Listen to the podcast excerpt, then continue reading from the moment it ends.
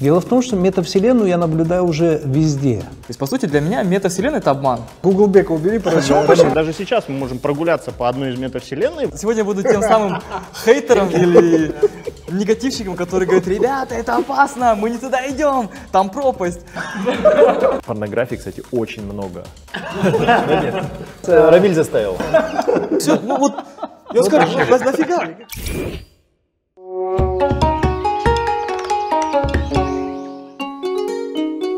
У вас есть представление, почему мы назвали этот подкаст «Гемба подкаст»?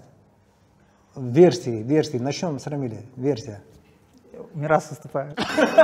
Ну, в смысле, общий разговор, типа general bullshit. Я не знаю, почему. Это же какое-то слово. General member. Не, гембу. Нет, обо всем поговорим. Нет, я понял, я просто подстроил, потому что я не знаю, почему. Ну, я бы так сказал. Убери Google. Гуглбека убери, пожалуйста. Почему? Рамиль. Да это интересно же. Я слышал слово много раз, но не могу. Так, Асхат. Мне кажется, как-то связан с Кайдзеном. То есть такие вот термины, вот, гемба, кайдзен, что-то там вот одно из терминологий. Рамиль, не мешай. Все. Так. Ну, по-любому это японское слово. Да, да. Ну, с японским каким-нибудь подтекстом, потому что по-другому у вас не может. Pardon my French просто. Ну, как ты понял, наверное, general bullshit не совсем подходит. Хотя идея хорошая, да?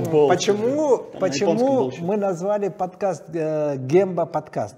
Смотрите, в японской философии, в кайдзен философии гемба — это дословно называется то самое место, или еще буквально, если перевести, реальное место. То есть это то место, где производится ценность для потребителя. То есть там, где происходит процесс по созданию ценностей для потребителя. Этот термин был заимствован из кайдзен-технологий. И вот именно в цеху, либо где вот в колл-центре, у кого, где производится ценность для потребителя, именно то место называется гемба. И когда там случается любая проблема, все руководители компании сразу же идут на гембу. То есть они идут в то место, где возникла проблема. В соответствии с японской технологией обязательно нужно идти прежде всего туда, где возникла проблема, и принимать решение там, на гембе.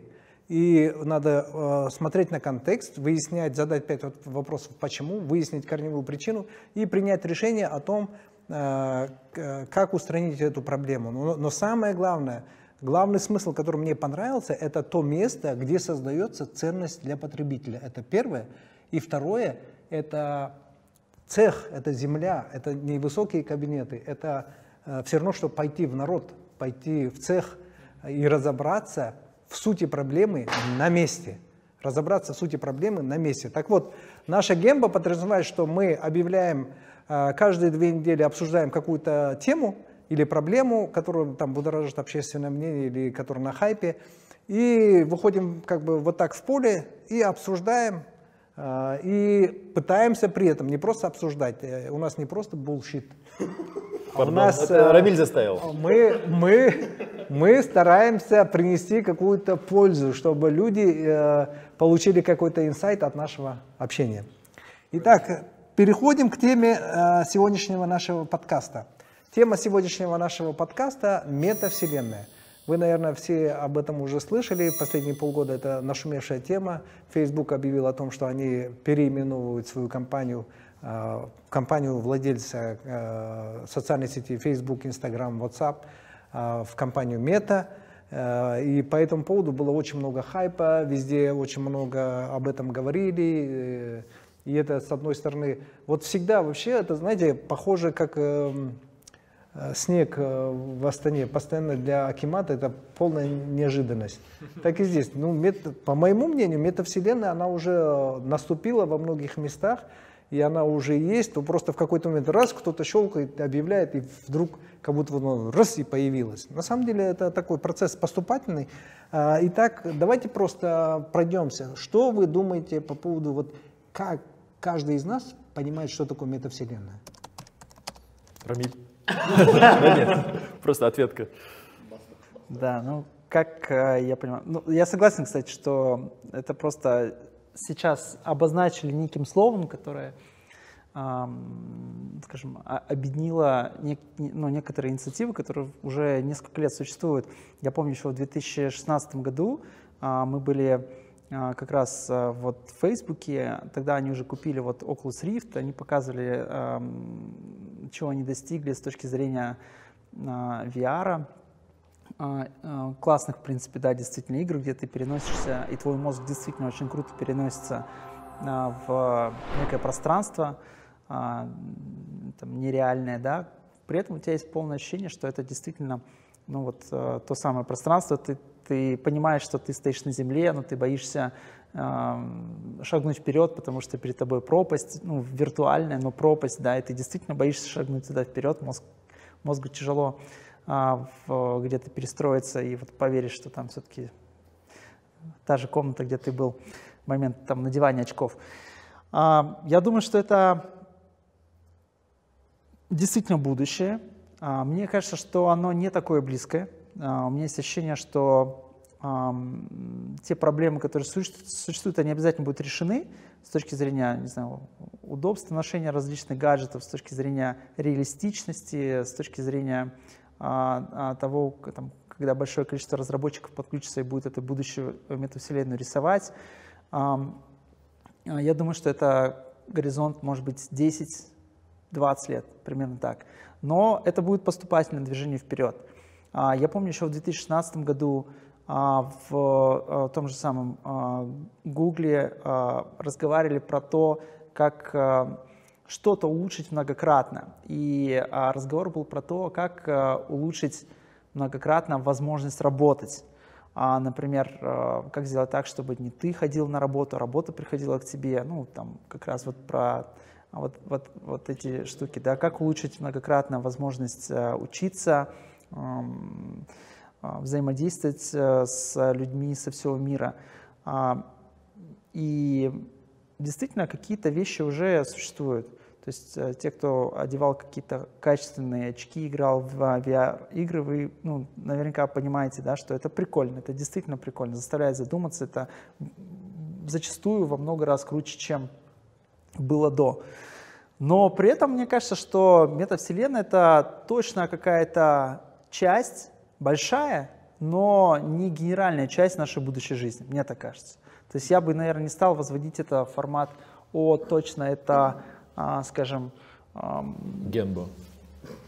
Это place to be, да? Это не так, что это какая-то огромная часть нашей жизни. Это важная часть, это большая часть, но она же где-то и пугающая. Мне кажется, у людей хватит здравого смысла не уйти туда полностью, там, в матрицу не превратиться какой-нибудь там. Я надеюсь. Я верю, что так и будет. Но, по твоему мнению, метавселенная — это определенно такой другой мир, зеркало реального мира? Или другой мир? Это возможность туда зайти. То есть, скажем так, это, вот есть какая-то игра, даже Second Life называется. Вот что-то типа такое. Да, Second Life в 2010-м был. Да, вот, что-то такое. То есть это такое экстеншн к нашему миру, такое расширение. Да? То есть у тебя есть возможность туда пойти, что-то дополнительно получить.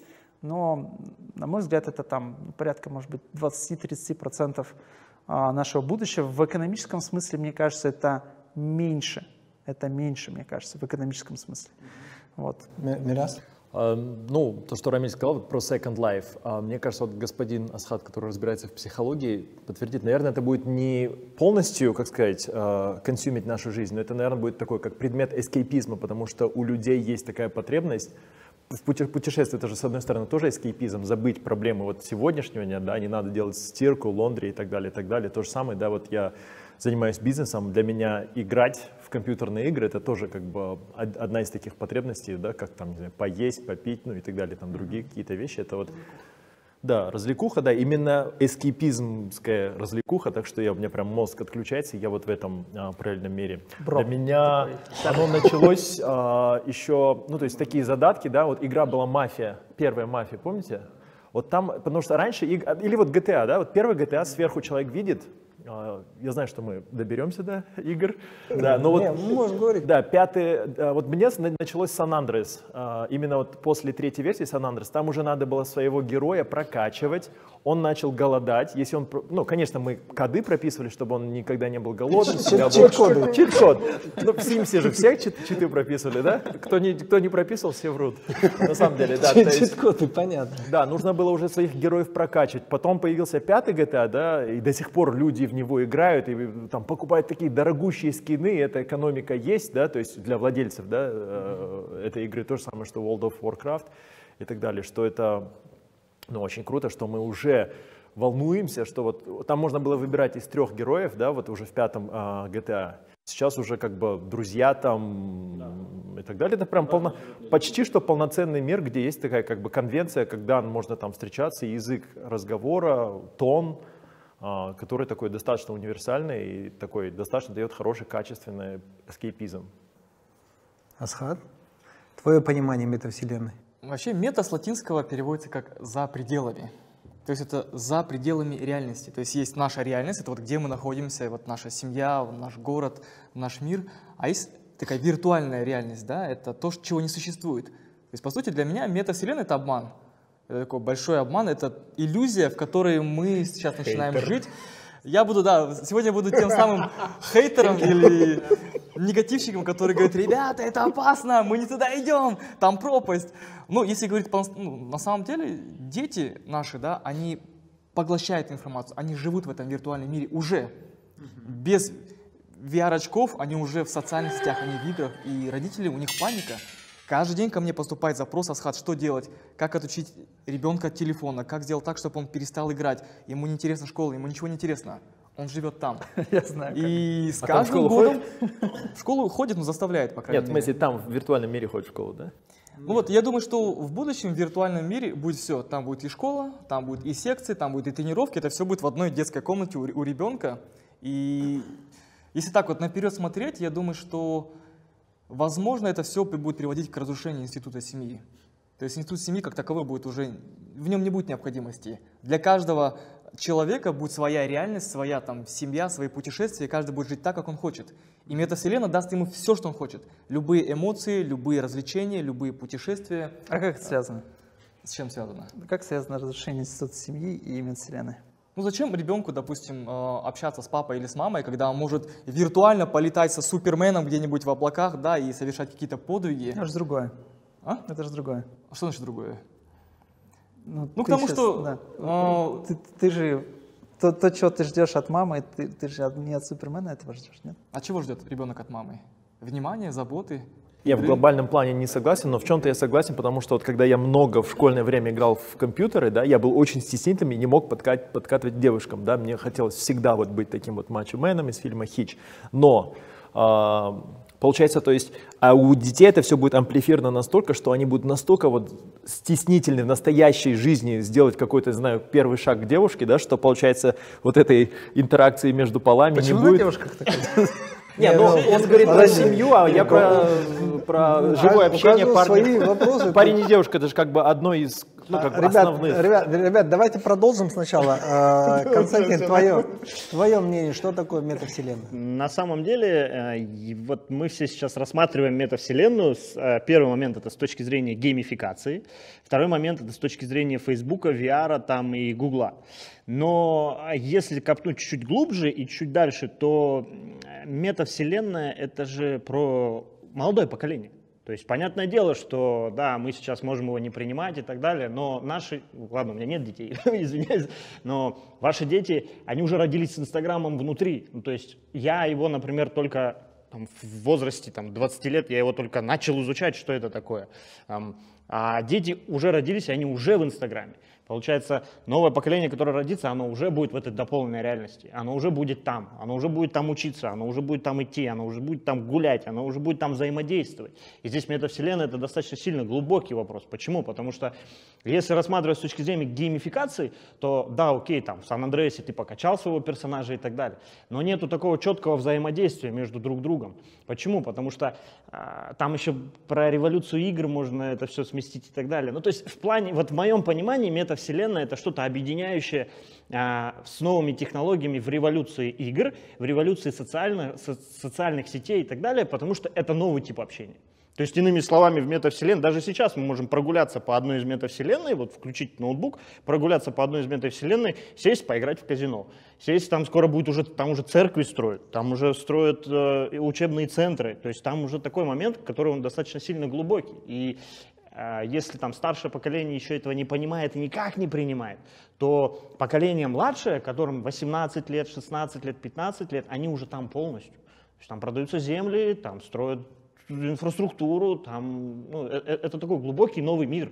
И вопрос VR, вопрос там вот этих новых технологий, это просто как, ну, ты взял, просто одел и пошел. То есть это не основополагающее. Основополагающее — это новый вид взаимодействия, новый тип взаимодействия. Когда, в принципе, человек будет сидеть на своем диване, да, взаимодействовать полностью с компьютером, там, с VR-очками и так далее, заказывать пельмени, пусть ему привозят пельмени, он может там никого не видеть, он может даже эти пельмени есть в метавселенной, да, получать от этого кайф и так далее. Но мы сейчас видим только, ну, как бы глазами, а же еще есть и звуком, а есть же еще вкусовые качества, которые так или иначе придумают. То есть пройдет 3-4 года и научатся делать из компьютера вкусовые какие-то рецепторы, улучшение вкусовых рецепторов и так далее. Это просто вопрос мозга, ну, то есть это вопрос изучения мозга. И поэтому здесь метавселенная — достаточно глубокий вопрос. С точки зрения криптовалюты, криптовалютный рынок, он просто помогает взаимодействию. NFT помогает взаимодействию между пользователями, между людьми. Ну, в принципе, вот это так. Ну вот смотрите, я смотрю, у нас у всех разное понимание метавселенной. Я метавселенную вижу чуть-чуть больше. Вообще, если брать с точки зрения определения, метавселенная — это постоянно действующее виртуальное пространство, где люди взаимодействуют друг с другом, с техникой, то есть Internet of Things, с техникой посредством своего аватара. То есть физически же мы не можем себя перенести в метавселенную. В метавселенной обязательно подразумевается, что ты действуешь через своего аватара, а не лично ты. Соответственно, отсюда я вижу какой момент. Вот смотрите, дело в том, что метавселенную я наблюдаю уже везде. То есть это же вопрос такой, что куда направлено твое внимание? Откуда я, вот до того, как Цукерберг сказал про метавселенную и переименование в мета, я об этом не думал как о метавселенной. Я размышлял как инвестор. Я исходил из того, что куда текут деньги. Я как бизнесмен, инвестор, куда текут деньги. Я по этому поводу даже выступал на Укринвест-клубе. И говорю, смотрите, основная задача инвестора — это следить, куда утекает внимание аудитории. Куда течет внимание аудитории, туда текут и деньги. Я смотрю, внимание аудитории уходит сейчас на возобновляемые источники, на виртуальную реальность, на NFT, на крипту и так далее. И туда деньги тоже уходят. Я когда начал смотреть, и у меня начал складываться определенный такой пазл.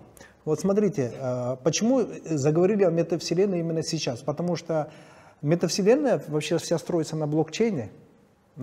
Соответственно, криптовалюта, соответственно, NFT — это все обеспечение, технологии, обеспечивающие существование метавселенной. И вот получается, если взять вокруг нас, мы уже социальные сети — это по сути тоже метавселенные, одни кусочки метавселенной. Наш ИГОВ это уже тоже часть метавселенной.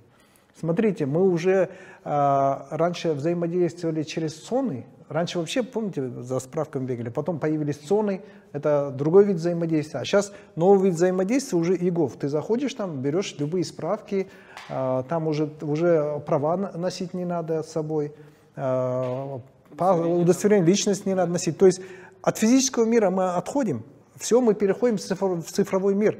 И самый логичный способ все эти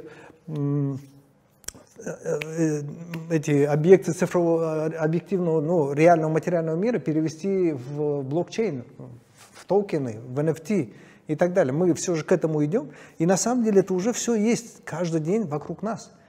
И я каждый день, когда читаю, что там, что происходит в метавселенных, там какие-то бешеные сделки, продают землю, вот тоже в Decentraland.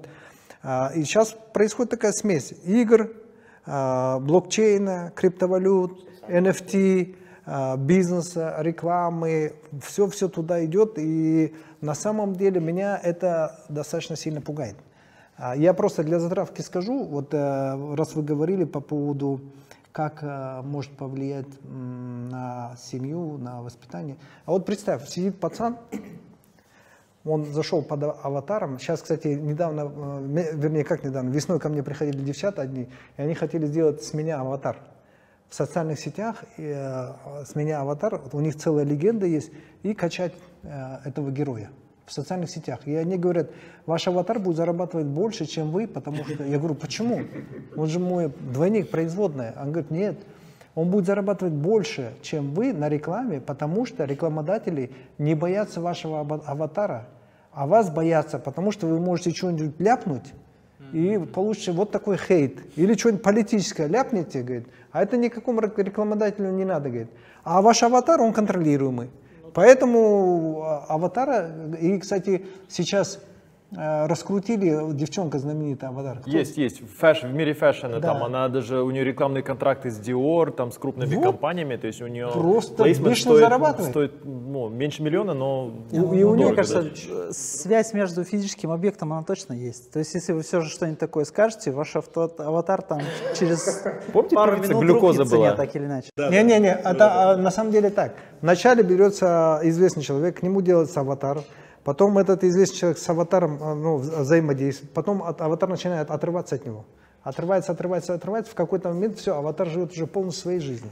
Это просто реальный человек используется как ступень ракеты, просто для разгона аватара разгоняешь, потом... Но аватар же он не сам по себе живет все равно, да? То есть ты используешь аватар, чтобы получить какой-то экстеншн. Если ты же, я не знаю, если вы там записали, конечно, какой-то курс онлайновый и читаете этот курс, допустим, по Кайдзену или еще почему-то, да, и читаете его во множественных копиях, не знаю, в 1 миллиарде копий, например, да, каждому индивидуальному человеку, к примеру, окей, да, тогда он живет условно сам по себе в там какой-то период, но связь с физическим объектом будет, если завтра там физический объект сделает что-то нехорошее, я очень сомневаюсь, что кто-то захочет на тех же условиях контактировать с аватаром. Не знаю. Ну смотрите, сейчас же есть аватары уже знаменитых голливудских актеров, которые умерли.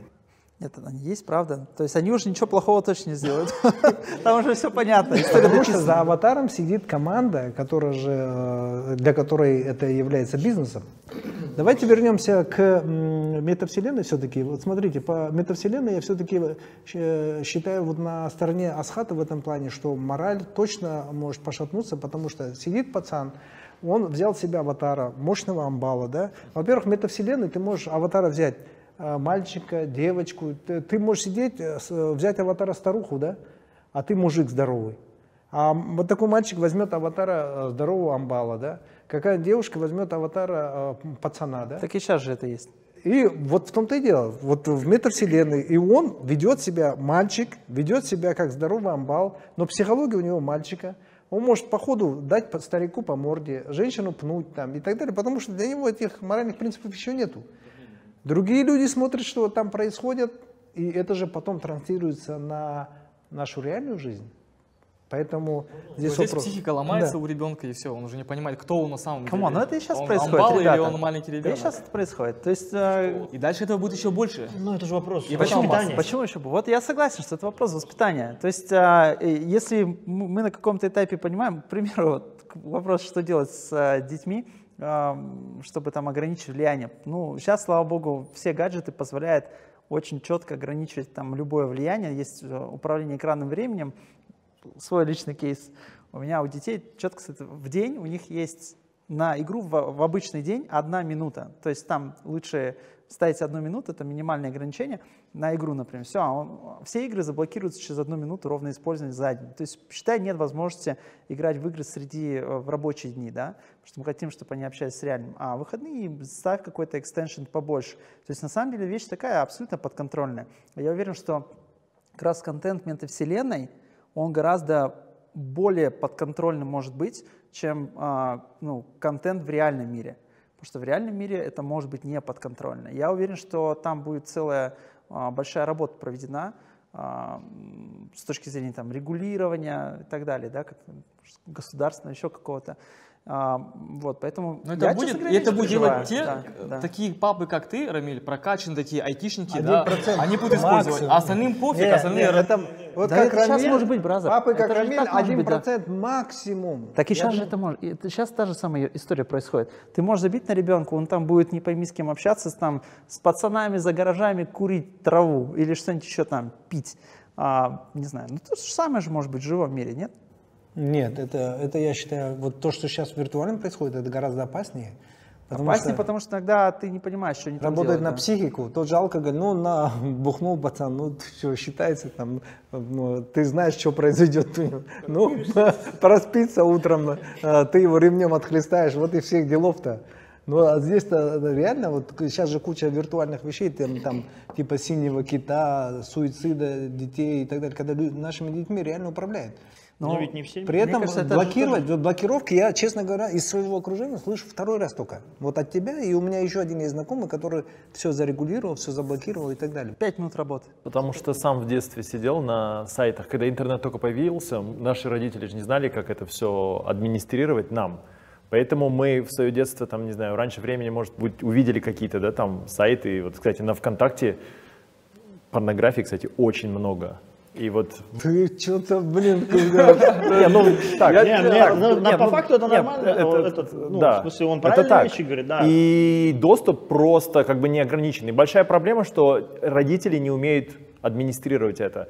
И хорошо, да, вот у меня моему сыну пока 2 года, да, но там лет 10 будет, да, я буду знать, вот как Рамиль, да, я буду прокачан и так далее. Но вдруг появится вообще какая-то такая новая плоскость, где мы уже будем устаревшие пердуны, где дети будут... Так и будет. Она появляется.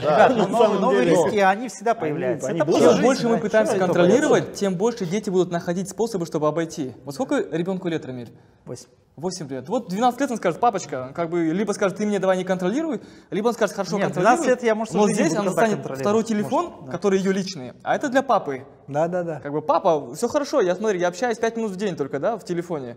А здесь у меня будет сутками зависать, и здесь будет своя жизнь. И ты будешь думать, я как хороший папа, я контролирую, у меня все под контролем, у меня как бы все схвачено. Я соглашусь с Асхатом. Поэтому воспитание детей, ты говоришь, главное воспитание, это все важно. Но давайте разберем слово воспитание. Это в ось питания. То есть представьте, что у ребенка есть такой USB-выход, и туда идет питание. Либо это питание идет от родителей, и родители передают свои ценности, принципы моральные, да? Либо это питание идет с интернета, где отсутствует какие-то нормы, морали, ограничения, да, какие-то принципы. И вопрос, от кого больше питания получает современный ребенок? От родителей? Общается, слушает, вникает? Или же от интернета, от социальных сетей, фильмов, Netflix, YouTube и так далее? Но ведь родители сейчас контролируют. Наших детей воспитывает интернет, я скажу конкретно. Мультики, фильмы, сериалы.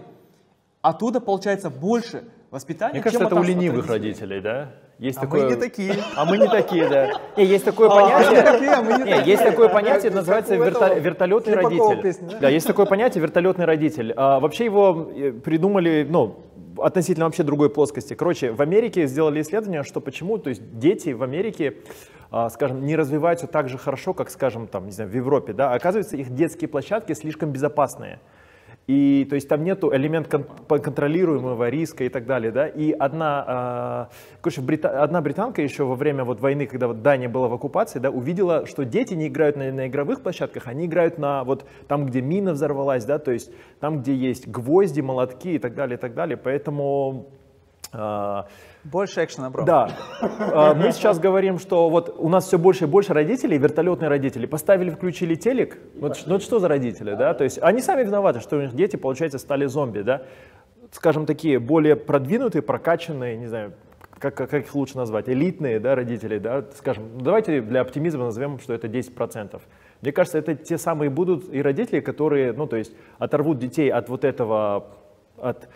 слишком безопасных детских площадок с резиновым настилом, где травмы невозможны, да, просто загнал и в забор, да, а будут такие настоящие, которые engage, где есть вот интерактивное взаимодействие родителя с ребенком, то есть процесс как бы познания мира, оно будет происходить как бы вместе. Но с другой стороны, смотри, сейчас же вот никуда не спрячешься, дети, вот у вас дети маленькие, да, а вот когда 10-12 лет, переходный возраст, они уже хотят personal space, это личную территорию.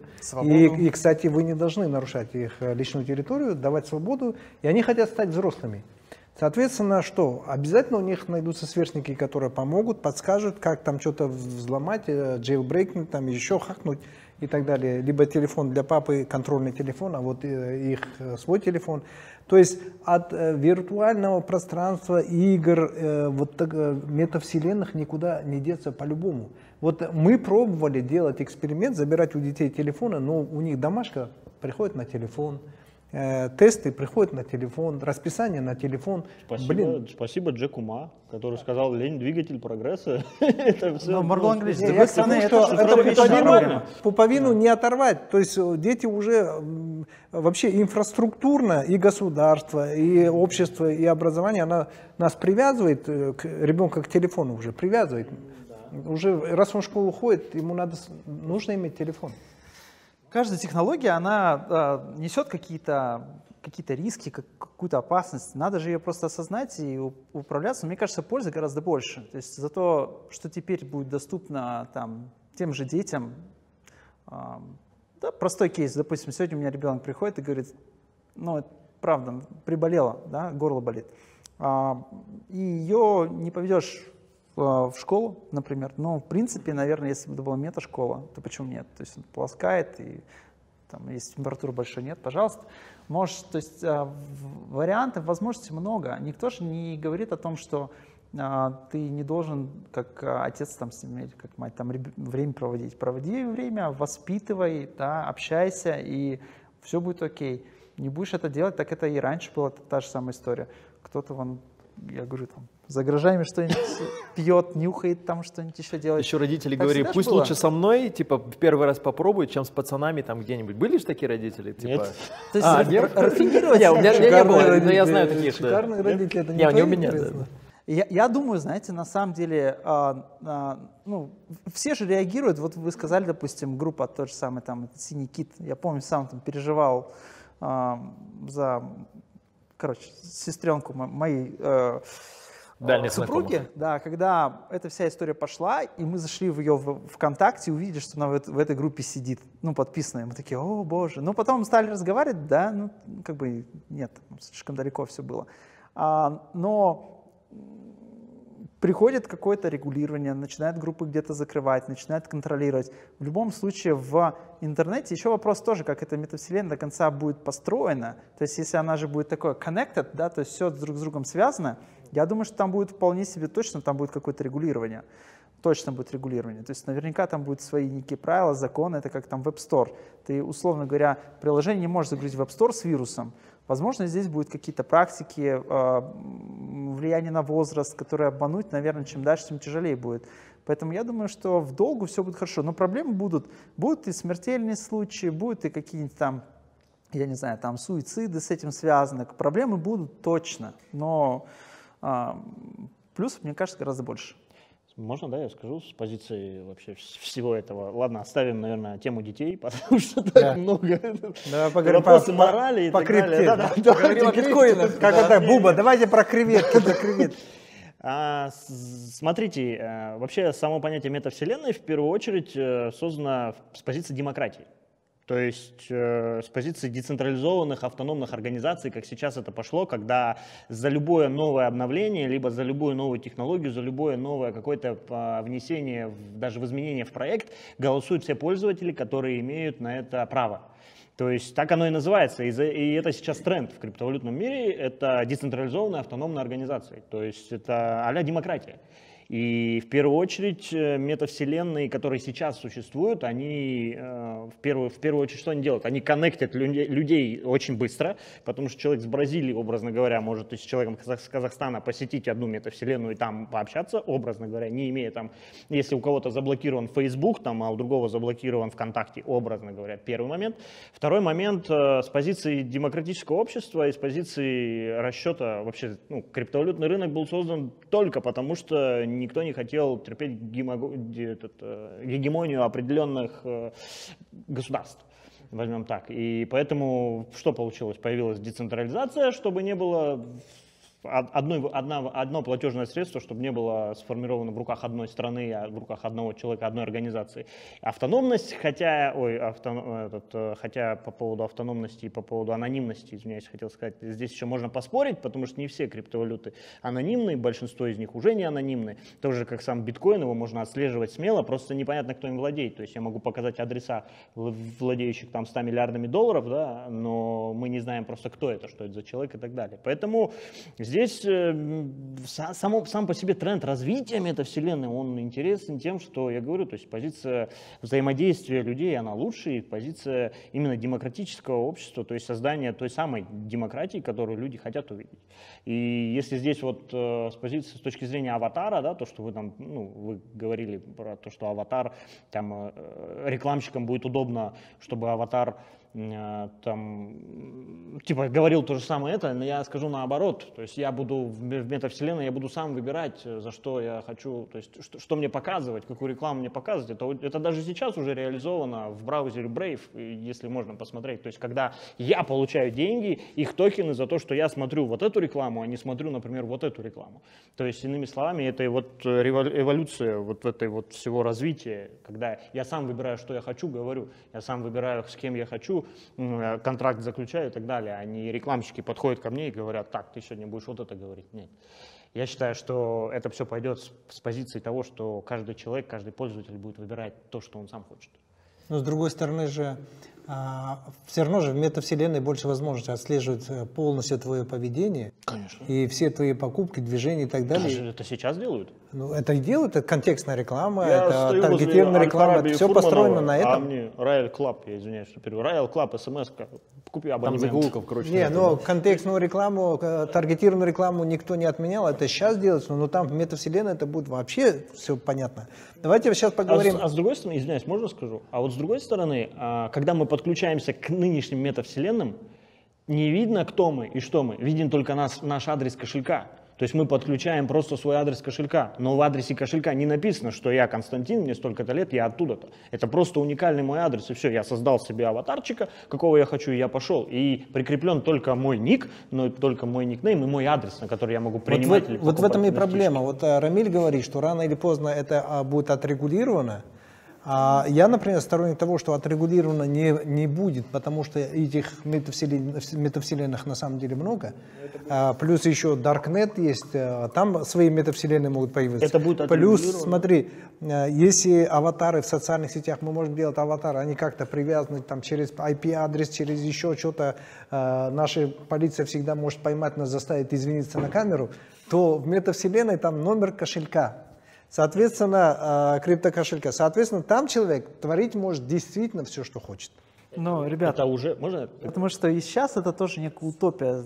Люди, на самом деле, кому надо, они понимают, ты, чтобы к кошельку получить доступ, ты все равно получаешь к нему доступ. Если очень надо будет, четко можно будет понять, у кого до уровня там, человека это есть. Ну, то есть, еще раз, я очень сомневаюсь в том, что, ну, скажем так, до определенных рамок. То есть, конечно, если ты очень хочешь зайти в Darknet, ты сделаешь это, да, но там 99-98% кейсов защитить можно. Кто хочет, он найдет. Точно найдет. То есть найти можно любого, да? Конечно. Тогда вопрос. Ну, вот основатель биткоина, как его зовут? Сатоши Накамото. Сатоши Накамото. Его ищет весь мир. Да, его все нашли уже 5 раз. Где он, кто он? Да, нашли уже 5 раз. Он не нашел, к сожалению. Ну, это никто не нашел. Существует ли он вообще? С вероятностью 99% он определен. Поэтому это не... Я забыл, как человек сказал. Либо это просто сообщество разработчиков и все, а Сатоши Накамото — это просто уникальный никнейм в Твиттере человека, который это создал на Reddit. И все. Вопрос про регуляцию, он один. Вопрос, регуляция будет демократическая. Регуляция будет пользователями. То есть уже есть регуляции в Decentraland, где написано, типа, ты не можешь там сказать то, ты не можешь сказать это и так далее. Ребят, если мы говорим про генеральную, вот, скажем так, будет некая общая, вот как есть общий интернет, убираем Darknet, да, есть общий интернет, вот речь про общую метавселенную, она будет невероятно зарегулирована, я почти уверен, да, то есть если ты хочешь без всяких усложнений зайти вот эту самую Second Life копию нашего мира с какими-то экстеншенами, где как раз-таки будет львиная часть экономики, все остальное. Я думаю, она будет очень сильно зарегулирована. Если ты хочешь уйти в какие-то отдельные там части, это, наверное, не будет огромной проблемой. Хотя, опять же, следы ты все равно будешь оставлять, так или иначе, тебя очень нужно будет найти, тебя найдут. Но да, такое, ну а это и сейчас есть, опять же, это, и мне кажется, это было всегда. Так или иначе, ну, это было всегда. Но чтобы вы понимали, даркнетовский биткоин, он отслеживается Интерполом. То есть есть даркнетовский биткоин, который при переводе, например, на аккаунт любой из централизованных бирж, которые регулируются кем-либо, то есть тем же самым Binance, там, Huobi и так далее, происходит сразу блокировка аккаунта. И в связи с тем, что чтобы нам зарегистрироваться, там нам нужно указать свои данные, к нам сразу приедут. То есть это, ну, этот момент уже работает, именно даркнетовский. То есть это так называемый грязный биткоин. То есть это грязная криптовалюта, которая использована для оплаты терроризма, проституции там, и так далее. А давайте обсудим, вот если рассматривать метавселенную пользу и вред, да? Вот давайте обсуждать пользу метавселенной. Ну, попытаемся на позитиве поговорить. Вот метавселенная и работа. Метавселенная и работа, вот я просто перед этим подкастом тоже почитал несколько статей по поводу того, что даже крупные корпорации уже заходят туда, в Decentraland, там Coca-Cola, там Gucci магазин открыл. Более того, сейчас активно идет продажа виртуальной одежды. Раньше я думал так, виртуальная одежда это то, что в игре. Ты заходишь, типа как в Fortnite или там World of Tanks, скины покупаешь и вот это, да. А сколько вы скинов купили в World of Tanks? А? На какую сумму вы скинов купили в World of Tanks? Где-то на $5,5 тысяч. И на скинов, да? Да. Ну, это бешеная у них экономика. Так вот, смотри, так сейчас пошли уже скины для Zoom-конференций. Вот в России я читал статистику, в 2020 году продажи одежды в марте-апреле упали на 90% по сравнению с февралем. Потому что люди в халате ходят, заходят, одевают галстук, рубашку, в зуме, там дальше в пижаме сидят.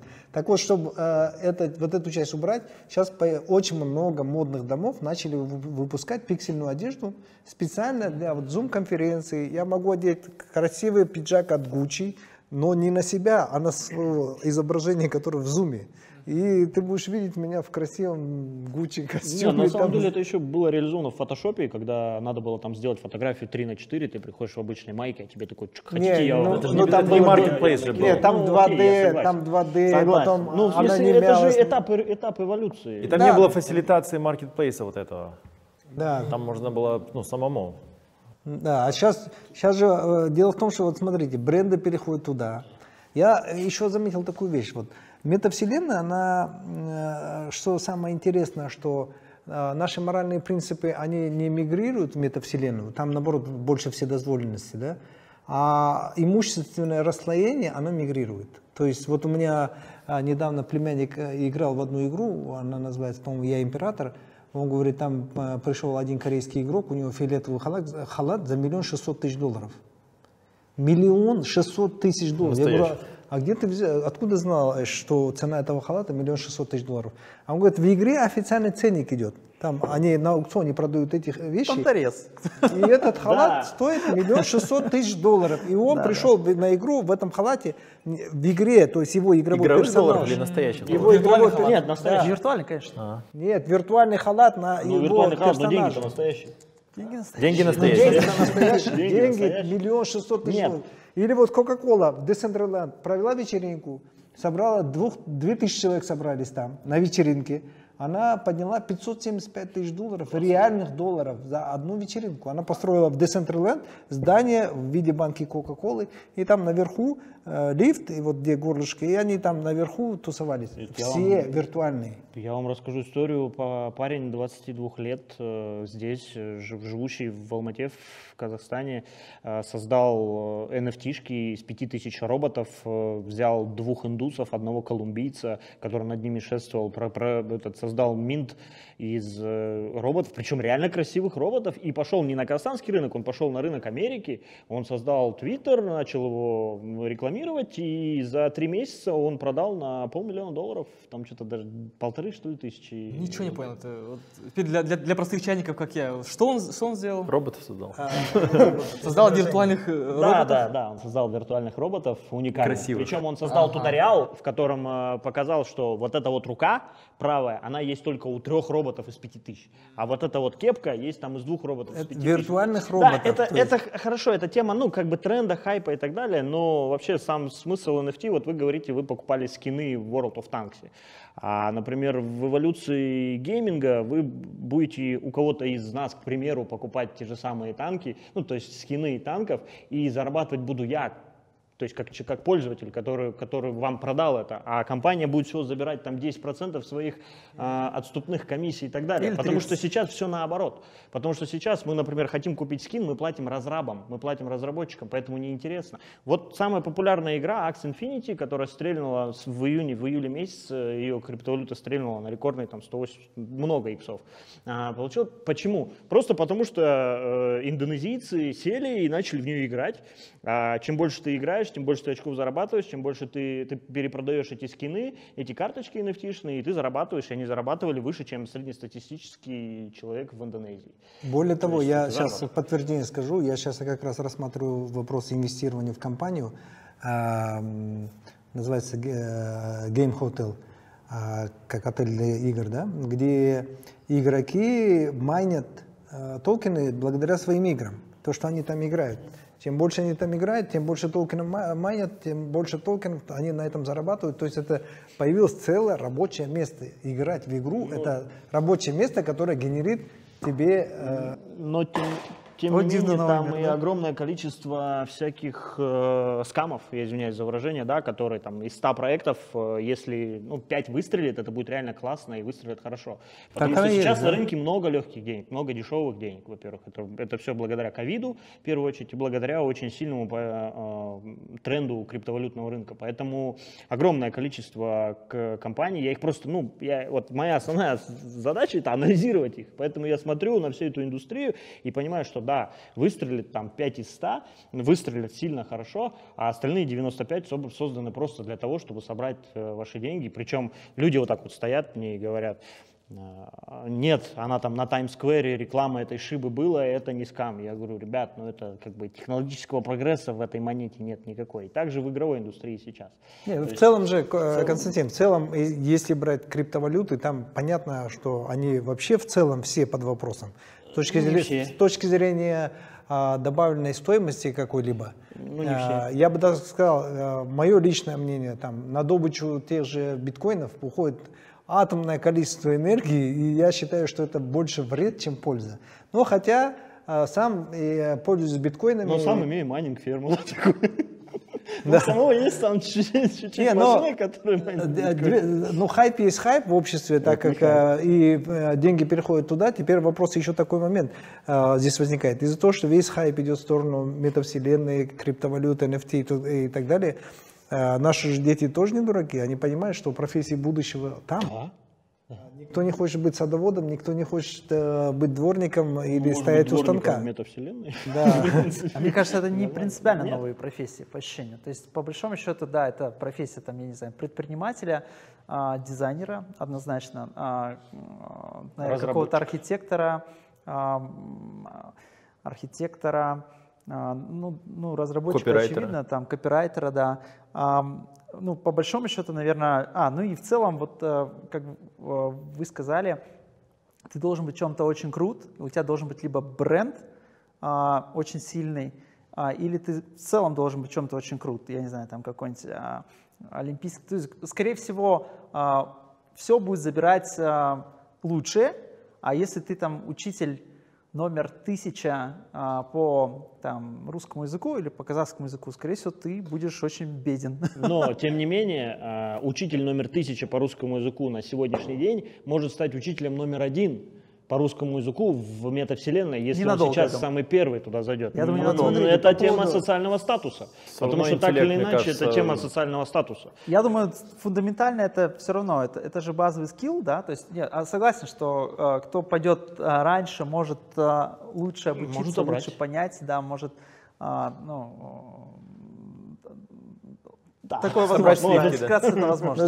С другой стороны, смотрите, здесь еще такой момент. Как, вот я еще одну тему хочу затронуть, как в метавселенной будет формироваться личный бренд? Вот как он будет формироваться? В повседневной жизни, понятно, мы общаемся, у нас появляется определенная репутация, да? Мы достигаем каких-то достижений в бизнесе, в офлайн бизнесе, потом про нас печатают газеты, журналы, о нас узнают, как-то бренд формируется. В метавселенных ты делаешь бизнес. Как там формировать личный бренд? Я думаю, вот то же самое. Ну, у казахов есть такое выражение «атың шықпаса жер өрте», да, то есть сейчас, что, потому что сейчас вход на рынок, например, Instagram уже настолько сложный, да, вот, например, там в 2015-2016 году можно было там возле заката себя сфотографировать, какие-то два умных слова написать, да, и уже что-то, да. Сейчас, ну, не знаю, по формату или нет, ну, то есть девушки показывают, какие там свои части. Опять да, девушки. Нормально, да. Это хорошо, что то есть оно уже настолько доходит до такого уже уровня, когда уже все настолько на дрожжах и то есть ставки настолько высоки, что мне кажется, ну, то же самое здесь люди будут, когда это уже настолько достигнет того, что там, ну, условно, 80% населения Земли будет там, то там уже нужно будет, ну, то есть какие-то экстраординарные вещи нужно там творить. Не знаю, там, раздеть своего аватара, перед всем показать свои... Бразер, ну, TikTok же решает, да? То есть, мне кажется, наоборот, это тот алгоритм, который меняет социальные сети и во многом заставляет по-другому смотреть. Типа, демократизация в том, что ты можешь стать суперзвездой с первого ролика, будучи ноунеймом. Потому что алгоритм, ну, грубо говоря, показывает это... Но это же в начале. Дает равные возможности. Я думаю, это вообще в целом фишка ТикТока. И, возможно, самая справедливая модель... создание как бы действительно крутого контента, не контента, за которым просто стоит однажды прославленный бренд, а действительно крутого контента. А вот что будет через 10 лет? Все равно там будут уже, как сказать, более раскрученные игроки рынка, как вот этот вот парень Каби, да, например, в ТикТоке. Я думаю, что все равно уже титаны появятся. Там алгоритм дает возможность любому всегда. То есть, конечно, если кто-то системно делает, это как там Месси, да, если он забил бы всего лишь один классный гол, он, может быть, и появился бы где-нибудь в ТикТоке под там супер там просмотром количества, да, но если он системно круто играет, то у него действительно появляется большое количество подписчиков, но при этом каждое конкретное действие Месси так или иначе все равно под микроскопом рассматривается с нуля каждый раз, нет? Ну, по крайней мере, вот эти мне TikTok очень нравится, кстати говоря. Вот. Опять и то, и другое будет существовать. С другой стороны, смотри, Мирас в этом плане тоже прав. В каком плане? Если мы возьмем трафик, то стоимость трафика за последние 7 лет выросла в 10 раз. То есть сейчас с каждым годом, даже в сети, с каждым годом даже закупка рекламы, вот даже просто ты закупаешь рекламу, да. За последние 7 лет стоимость рекламы, размещение рекламы в 10 раз выросла. То есть Customer Acquisition Cost это растет вот так. Почему? И он будет расти. Больше интернет-компаний, больше интернет-бизнесов и так далее. И такое же давление происходит на социальные сети. В социальных сетях больше количество людей, больше появляется креаторов. Больше креаторов. Каждый хочет создать свое имя, каждый хочет большое количество подписчиков. И начинается уже такое разнообразие, что набрать себе подписчиков очень сложно. Реклама становится очень дорогой. И вот здесь first mover advantage, то, что Мирас говорит, это, как это называется, преимущество первого хода. Оно имеет место быть. И в этом плане, ну, по социальным сетям еще более-менее понятно. А вот по метавселенным, я думал, вот представьте, куча людей сидят с рождения, ну не с рождения, а с 20 лет или со скольки там, делают бизнес, они вообще в офлайне никогда бизнес не делали. Вот как им создавать бренды там? Ну вот смотрите, классно же будет, когда, например, 20-летний студент идет по метавселенной, да, и у него огромными большими буквами написано «Кайдзен». Он такой, о, интересно, ну-ка дай-ка зайду. Заходит, а там Маргулан Калиевич на том языке, на котором он туда заходит, он транслирует идеологию. И окей, там из 10 человек, там, ладно, пусть 3, например, зайдут, останутся и посмотрят 15-20 там, минут вашу идеологию, к примеру. И это же для вас плюс. Ну, то есть для меня понятно, у меня уже в планах есть это. А другие, например, будут просто стримить. Ну, например, вот самая крутая... я за молодого человека, у которого еще ноунейм. Вот ему как выстрелит. Пойдет стримить. Если ты сделаешь что-то крутое, ты в первый же день наберешь миллиард просмотров. Есть сериал Black Mirror. Кто знает, да? Там вот есть одна серия, да, где, короче, они собирают свои звездочки, там, и одна девушка, короче, она там стремилась там, к 4,9, да, и там что-то там натворила на автобус. Да. И даже, мне кажется, когда такая произойдет сатурация, и даже ТикТока, мне кажется, все равно будет, ну, и в метаверс примерно мы к такому, наверное, придем, что у нас будет, там, не знаю, как у военных, там, чины, погоны, у нас будут... Ну, таким образом все потихоньку идет к тому, к той китайской модели, когда есть социальные рэнкинги. Во-первых, смотрите, они установили максимальное количество камер на душу населения во всех городах. Эти все камеры, компания Hikvision, да, по-моему, она подключена к единой системе. То есть человек по улице идет, его по лицу, по походке распознают, уже не сетчатка глаз, уже по походке, по лицу, по поведению распознают человека. Сразу на нем показывается его социальный номер, сколько налогов платил, кому он должен, алименты, не алименты, задолженность, то все. У нас это только часть, то, что не выпускают за границу, если у тебя есть задолженности. А у них про человека все известно. И вот у человека уже статус. Соответственно, чем ниже статус человека, тем меньше шансов у него получить работу. Да. Тем меньше у него зарплата, даже если он получил работу. И получается, мы идем к не то что социальному расслоению, а уже касты. Появятся человеческие касты, как в Индии. Как более... Вот именно поэтому в метавселенной будет возможность заново начать все. Да, это же все будет доработано. Мы просто сейчас видим вот в таком моменте, это вот сейчас как игры, которые начали разрабатывать с точки зрения NFT, они там выходят самым фиговым качеством. То же самое сейчас как метавселенная выходит в самом, ну, в качестве 90-х годов, как игры сейчас вышли в 90-х. Там World of Warcraft сейчас по качеству намного лучше, чем любая метавселенная, которая есть. Но это же вопрос просто эволюции. То есть мы подождем 5 лет, и через 5 лет действительно будет классно, это будет как вот вживую, как будто мы здесь сидим, будет все то же самое, только там. И все. По факту я одену очки, я буду сидеть дома, мы будем находиться где-нибудь в какой-нибудь той же самой студии, только не в реальном мире, там, не здесь, а каждый из нас будет сидеть дома или где ему угодно. И все. Какие мы уже там находимся? Такой? Либо вот это другое. Это более глубокий момент. Момент матрицы, выхода и так далее. Это, наверное, мне кажется, как и в любом фри-маркет-экономии всегда аватары с метавселенной придумали метавселенную. Кто-то преуспевшие, кто-то не преуспевший, но это... Не, проблема в том, что... Я думаю, демократия там будет больше. Маркет-экономии, там же за счет свободного движения капитала вверх-вниз, за счет налога на наследство, все-таки делать так, что семьи, богатые семьи ротируют. Но в технологической сфере, в метавселенных, представь тот человек, который сидит там, где-то там, ближе к алгоритму, да? Представь, он же его никак не сместишь оттуда. Да. Ну или кто больше часов провел. Ну он там навечно, вот он создал метавселенную.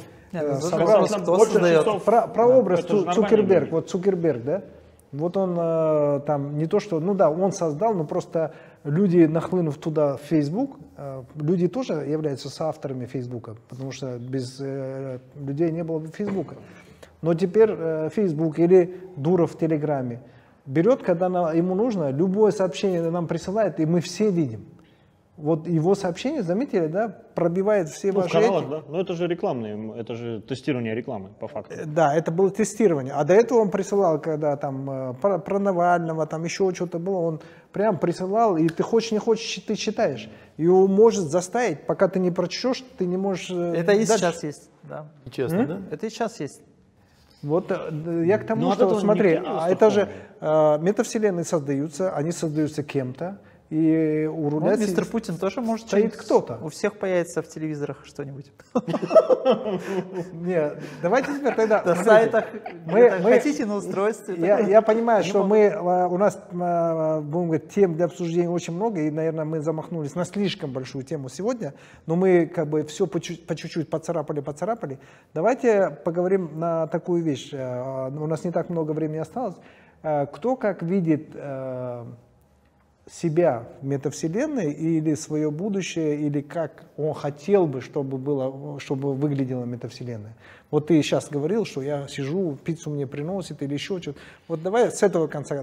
Если мы начнем с этого конца, это не мое желание, как этот, но это, я говорю, здесь может быть такой вариант развития событий там, через 10 лет, когда я просто буду сидеть, не я, а кто-нибудь, да, допустим, мне, там, человеку не важно будет, как он выглядит, как он одет, сколько он весит и так далее и тому подобное. В реальности, хотя это еще большой вопрос, в реальности ли мы или нет, да, да, Рамиль? Да. Вот, и будет находиться в определенной метавселенной, в обширной метавселенной, не в той, которую мы сейчас привыкли видеть, да, там Sandbox, Decentraland и так далее, и даже не Facebook, а что-то другое, что-то крупное, и да, его задача будет основная, то есть это задача покушать, ну, то есть в реальном мире это поесть и так далее, а вся его жизнь, весь его социальный статус, вся его система обучения и так далее и тому подобное, она будет, все его скиллы, они будут там.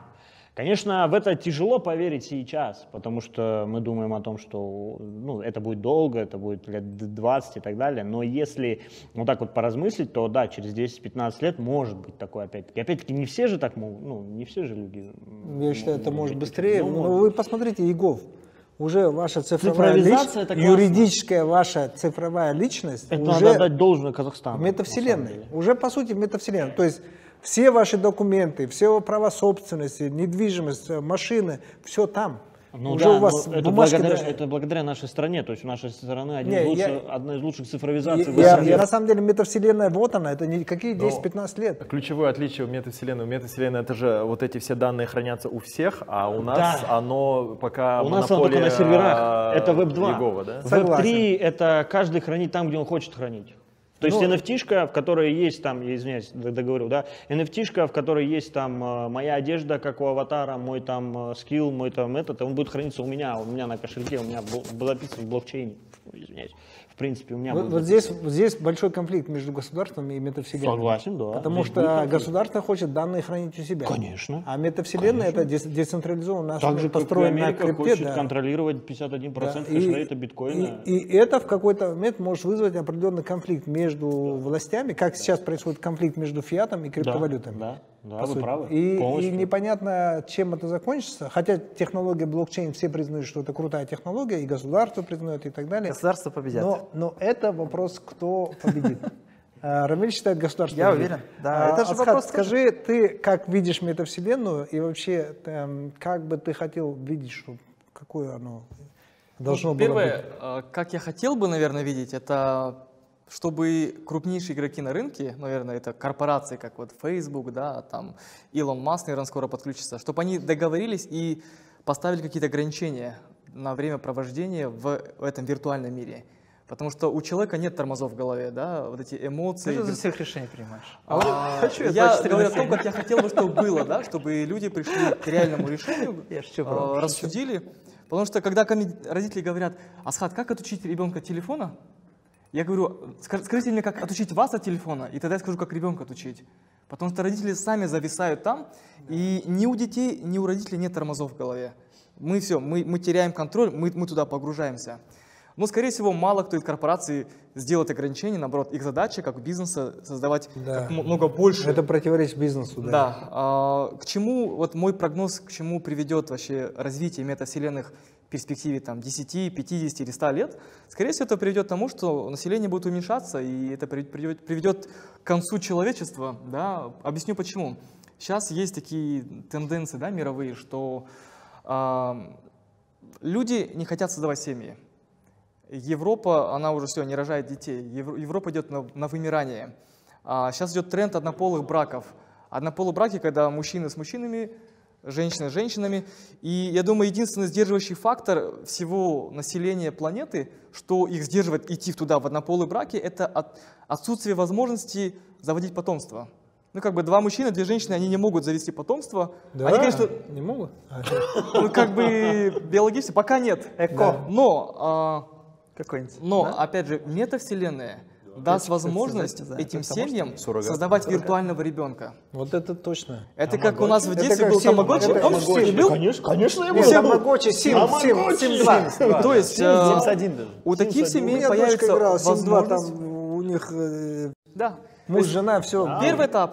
Появится больше однополых семей, потому что появится возможность заводить детей. Причем, как мне говорят родители, был бы пульт, чтобы так вот ребенка так чик на паузу поставить и звук выключить, да? Вот эта возможность появится.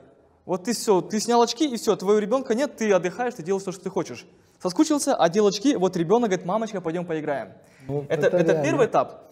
Второй этап, я считаю, что в принципе упразднится институт семьи, и люди подумают: а нафига мне жениться, выходить замуж, терпеть какого-то этого человека, ходалара, родственники, там, да, что-то для кого-то делать, подстраиваться. Я создам виртуальный аватар своей идеальной женщины по параметрам, по внешности, по характеру, по поведению, да, и все, ну вот, я скажу, нафига? Я, главное, буду работать, зарабатывать деньги и оплачивать интернет, и возможность как бы апгрейдить свой аватар, да, и у меня вечно молодая, красивая жена, а у женщины вечно красавчик. Тем более сейчас, кстати, Facebook, да, начал тестировать костюмы, где передаются все ощущения. Мета-костюмы вот эти. Да, ну, Facebook начал тестировать, то есть одеваешь костюм, и он передает вот прикосновение, прямо ты чувствуешь прикосновение, да, там, и так далее. Конечно, то есть в долгосрочной перспективе это приведет к тому, что человек осознает, что нафига тебе семья, взаимоотношения, я создаю свою реальность. Это есть метавселенная. Если у нас 8 миллиардов людей, у нас будет 8 миллиардов вселенной, где каждый создает то, что ему интересно, то, что он хочет. Соответственно, все, семьи не создаются, дети не рожаются, население начинает идти вниз. В развитых странах, но поехать, это вопрос времени, брат. Это вопрос времени. Да. Сейчас развитая страна, там вопрос 5-10-20 лет. Ладно, давай по-другому. Сейчас Илон Маск запустил спутники, все, интернет у всех будет. Бразер, зато Илон Маск скажет: вот вам телефоны за $10, покупайте все. Смотри. И создавайте там свои вселенные. И вот и все, весь мир стал современным и развитым. Ковид показал, что количество в этом году, после ковида, да, количество разводов резко снизилось во всех странах мира практически. Рождаемость резко выросла. Да, потому что люди проводили время больше вместе. Теперь, когда у тебя есть больше времени, по большому счету, если тебе условно не надо ехать на работу, количество разводов увеличилось. Нет, количество разводов снизилось, резко снизилось. Значит, посмотри статистики. Нет, посмотри статистику сейчас, да. То есть, там был какой-то момент только в самом начале, а потом он на самом деле сильно снизился, потому что люди стали гораздо больше времени вместе проводить. А чем больше времени вместе проводишь, тем отношения точно укрепляются. Здесь у тебя, по сути, есть та же возможность, с другой стороны, да, больше времени проводить с детьми, больше времени проводить с любимыми, с родными. Рождаемость увеличивается. Ну, то есть так можно пофантазировать. Сначала, чтобы это происходило, надо, чтобы же вот сидит 17-летний стеснительный парень, который там мачо-мен, но в настоящей жизни у него скиллов вообще пикапа нету, как у нас было в молодости, да? Давай ты сразу книгу напишешь, как это меняется. У него самое сексуальные люди. Рамиль, я с тобой полностью согласен. Ты то, что говоришь, это правильно для поколения и для твоего формата мышления людей. Такие, как ты, это 0,001%. Все же волнами, да? То есть человечество, оно довольно успешно за всю историю себя защищало от разных штук. То есть есть какие-то перекосы в каждое время. С другой стороны, в какой-то момент люди осознают: да подожди, это же там ерунда все, да, начинают где-то защищаться. Ну, то же самое будет.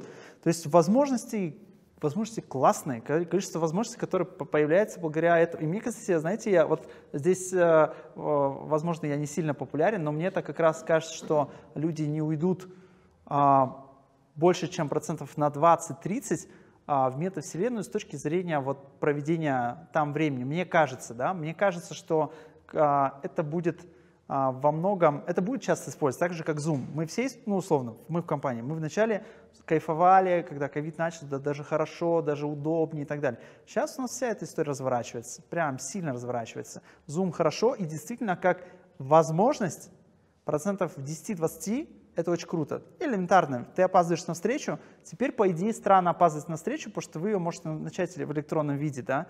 И, ну, уже как бы никто не опоздает, по идее, на встречу. Просто кто-то начнет ее онлайн, закончит онлайн. Рамиль, это очень наивно полагать, что 20% будет там время проводить. Вот представь, 30 лет назад, да, или 20 лет назад появилась Моторола. Если тамошнему человеку сказали бы, что ты будешь в Мотороле сидеть 8 часов в день, он бы сказал, ты что, больной, что ли? Ну, максимум 20% какие-то неадекватные будут сидеть. Сейчас возьми население Земли, и сколько времени они проводят в телефоне. Подожди, еще раз, мы же говорим про... И сколько они проводят в телефоне, также и в метавселенной. Это вопрос времени. Нет, смотрите, с точки зрения присутствия аватара. То есть мы будем работать с дам информацию для размышления для обоих сторон. Смотрите, первая информация такая, что вот буквально перед сегодняшним подкастом прочитал эксперимент одного российского санкт-петербургского психолога. Она отобрала 67 детей и провела эксперимент 8 часов, дети, чтобы не пользовались гаджетами. До конца эксперимента дошли только трое. Одна девочка, два мальчика. А у 27 человек были симптомы тошноты, рвоты, головной боли, один даже до потери сознания. И они описывали свои ощущения. И практически из 67, 64 ребенка не смогли провести 8 часов сами с собой. Они не знали, что делать. И они там пишут, кто-то рисовал, кто-то прыгал, спортом занимался, еще что-то, пытался готовить, кушать, еще. Не могли себя занять, и в конце заканчивался обязательно каким-то психологическим срывом. И, это был катастрофический эксперимент. То есть дети настолько уже вжились в эти социальные сети, и когда вот ты сейчас, Рамиль, говоришь, ты на самом деле говоришь про поколение свое. А вот эти дети, я же потом смотрю по эволюции игр. Недавно буквально с одной компанией разговаривал, они мне презентовали десктопную версию, там шикарный, там как раз маркетплейс для продажи скинов.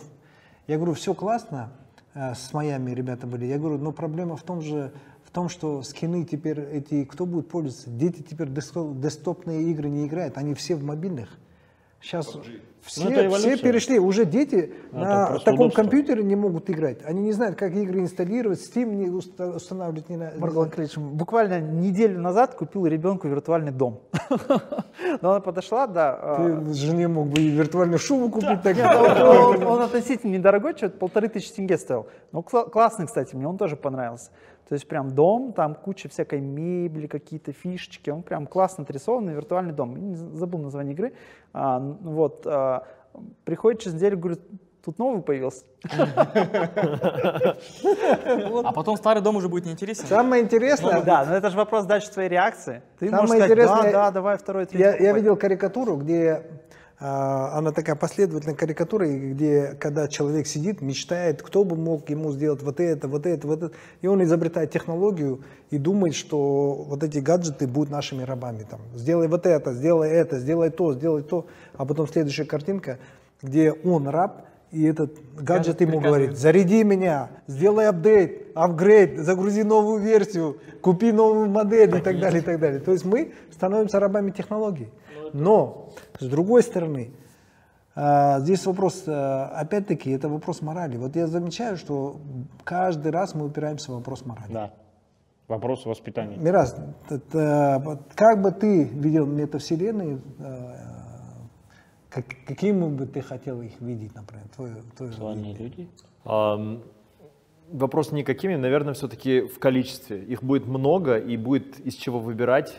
То есть как вот сейчас, вот, например, мы можем там, не знаю, выбирать идеологию, под которую мы подписываемся, да, то есть одна более демократическая, другая более, там, не знаю, какая-нибудь там, не знаю, китайская и так далее. То же самое, то есть у нас будет такая, как с религией, кстати, у нас же, ну, то есть очень много религий, каждый может подписаться под любую, то же самое, если, что я хочу видеть вот эту, как сказать, multitude, вот этих metaverses, да, и...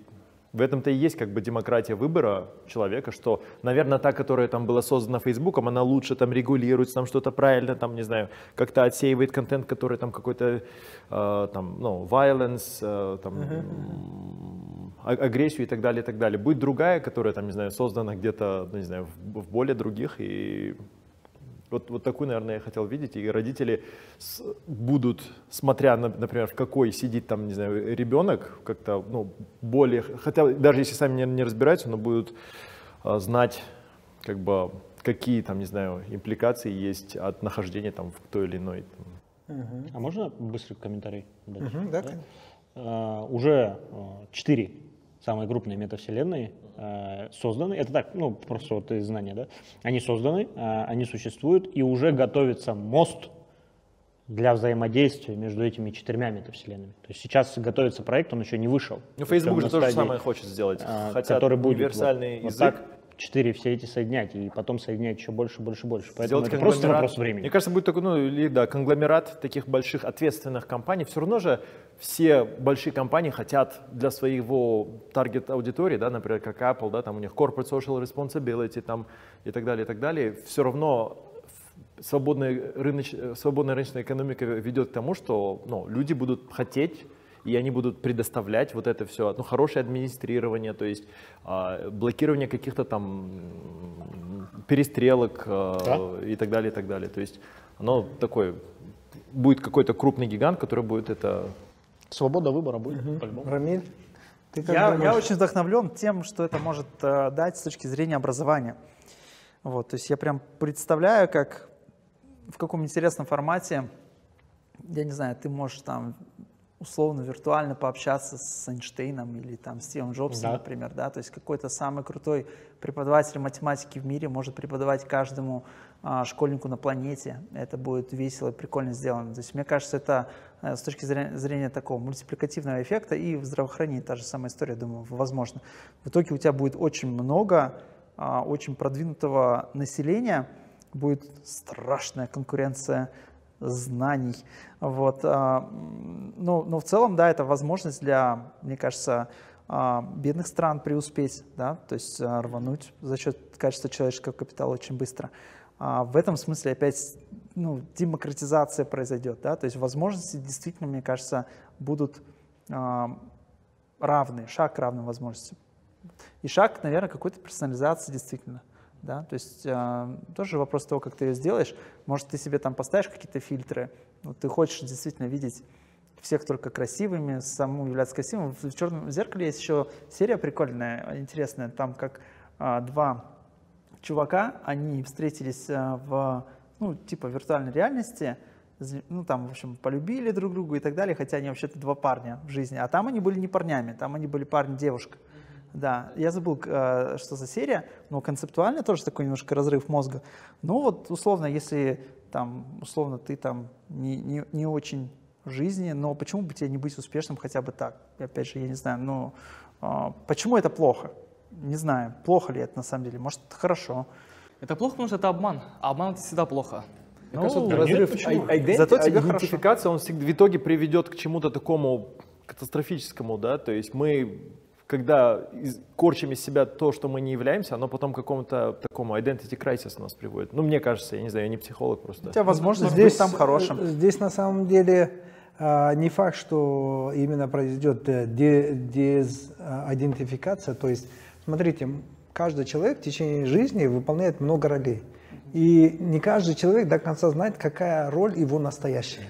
Ну, кстати, попробуй, да? Поэтому, видишь, ты можешь считать, что в этой жизни ты, это есть твоя идентичность, а когда ты зайдешь в виртуальное пространство, ты почувствовал, что ты герой, ты кайфанул, и ты понимаешь, что настоящий я – это там. Вон тот я настоящий, ты понимаешь, в чем дело? И произойдет наоборот, в том, что ты идентифицируешь свою офлайновую личность, тело, что нет, настоящий я все-таки там, просто в этой жизни мне не дали проявиться. В школе был буллинг, родители были такие-то, не додали образование, что-то у меня в жизни не получилось и так далее. Вот, а настоящий я, мое внутреннее нутро, настоящая моя жизнь может быть там. И, понимаешь, вот но тогда здесь... потом запустил настоящее тело, не знаю, там до диабета, до ожирения и до чего-то. Ну, и все Виктус, это как раз мы опять упираемся в моральную дилемму, когда человек может сказать: а зачем мне тогда такая жизнь? Нет, либо вон та жизнь, либо а зачем мне такая жизнь? То есть и закончить жизнь. Нет, многие скажут же, зачем мне такая жизнь. Так то же самое, как сейчас многие говорят, а зачем мне развиваться? А зачем мне читать книги, а зачем мне, я хочу пить, например, нет, образно говоря. Нет, смотрите, есть, это же вопрос когда морали, так не было. Нет, сейчас же основная, заметьте, сейчас самая востребованная профессия в мире это психолог. О, самая Это не только из-за ковида, а из-за того, что на самом деле вот эти социальные сети, много соблазнов, и везде пишут, что там заработали миллиарды, везде красивая одежда, машины и так далее, и люди чувствуют себя неудачниками. У них депрессия, это прям мировая болезнь. Ну почему? Потому что, смотри, у депрессии много корней. Огромный выбор приводит к депрессии, это уже учеными доказано. Трудно сделать выбор, это принять решение, это куча мозговой энергии потратить и так далее. А у нас сейчас огромный выбор товаров, огромный выбор социальных сетей, огромный выбор общения, огромный выбор просто информации, всего-всего-всего, и выбрать что-то тяжело. И еще есть же синдром упущенных возможностей, это fear of missing out. FOMO, да. И человек думает, блин, я сейчас это выберу, а это вдруг не так. Короче, это же хорошо поможет ответить на вопросы, супер. Ну да, просто в Инстаграме что-то много завелось. Давайте, ребята. Вот у тебя будет какой-нибудь продвинутый лучший мировой психолог, у каждого персональный, супер. Ну хорошо, но получается, там будет не живой человек за ним сидеть, а какой-то AI, вот какой-то, не знаю, как в колл-центре на сайте отвечает. Возможно. Вот я думаю, наверное, так и так, микс какой-то. Вот этот интеллекта вот этого хватит? Слушай, а мне кажется, что у всех людей плюс-минус проблемы похожи. Почему психологи, собственно, успешны? Не потому что они же не в моменте придумывают какие-то решения. Я согласен, они видят одни и те же кейсы, просто для человека это типа, о, капец, какая проблема. А для психолога это, да, я миллион раз такое видел, вот так надо делать. Поэтому, может, это и не проблема. Нет, скорее всего, нет, да, потому что я вспомнил, что вот я, когда в университете учился, лет 12 назад, там читал книгу по саморазвитию, Пол Маккена, есть такой британский гипнотизер. Ну и то есть, тут две вещи. Во-первых, то, что он пишет, настолько универсально, что настолько действительно применимо в принципе ко всем. А во-вторых, еще даже не среди того, что написано, мы же люди обращаем внимание, у нас же есть confirmation bias, мы обращаем внимание на то, что нам нужно, что у нас болит, что у нас этот. Поэтому я думаю, что какой-то AI, в принципе, или какие-то записанные скрипты могут быть достаточно нормальными. Самое интересное, вообще психология, если разобрать это слово, да, по кусочкам, это учение о душе. Психо — это душа. Но современные психологи не говорят о душе ни слова. Они говорят больше о эмоциях, о поступках, да, там, о твоем мозге, поведенческих факторах. И в этом, наверное, есть проблема, что мы не изучаем душу. Мы говорим о виртуальной реальности в разрезе только этой жизни. Мы говорим, а почему нельзя обманывать? Зато человеку плохо говорит, точнее, хорошо, да? То есть пусть обманет, пусть создаст себе какой-то там аватар, зато ему хорошо. Но если мы говорим о вопросе о человеке с перспективой там, вечности, да, если смотреть на его душу, то да, может быть, здесь ему хорошо, но там в вечной жизни будет ему очень не так хорошо. Поэтому я в начале своего выступления сразу сказал, что для меня виртуальная реальность — это обман. Это большой обман, и вот эти темные силы, так сказать, мирового масштаба пытаются сделать все, что угодно, чтобы отвлечь нас от этого реального мира, от реального смысла. То есть есть группа людей, которые так же, как мы собрались. Есть смысл жизни какой-то, да, есть предназначение человека, есть то, почему мы сюда приходим в этот мир. И все эти, в моем понимании, да, метавселенные могут быть инструментом, чтобы отвлечь нас от всего. Конечно, плюсы есть: образование, там, путешествия там, и так далее. Но я, честно, как родитель, я сделаю все возможное, чтобы моего ребенка отдалить именно от входа в эту метавселенную, сделать все возможное, чтобы ограничить его нахождение в виртуальном мире, и сделать все возможное, чтобы реальный мир был для моих детей интереснее, веселее, и привлекательнее, и красивее, чем виртуальный мир.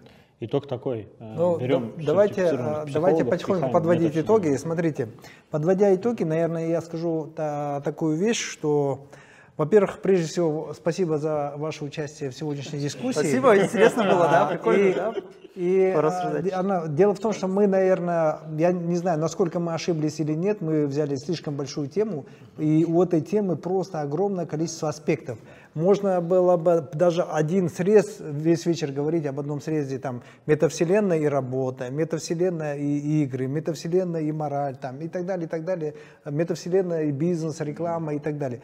Но мы как бы прошлись в целом по всей метавселенной, будем так говорить, потрогали ее со всех сторон, где-то расширили свои горизонты. Надеюсь, для наших зрителей тоже что-то было полезно.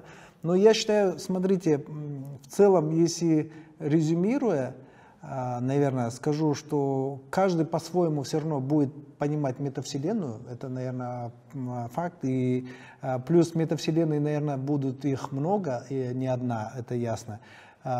Третий момент, что метавселенная будет состоять из нескольких частей. Одна часть обязательная к посещению, как условно регистрационные дела, иговые там и так далее, которые, я в будущем надеюсь, перейдут на блокчейн и так далее, если государство им позволит, хотя там тоже вопросов много. Вообще, в целом, всегда, конечно, можно смотреть, что одна часть — это возможности, но мы всегда должны знать, что против этих возможностей ровно столько же стоит рисков.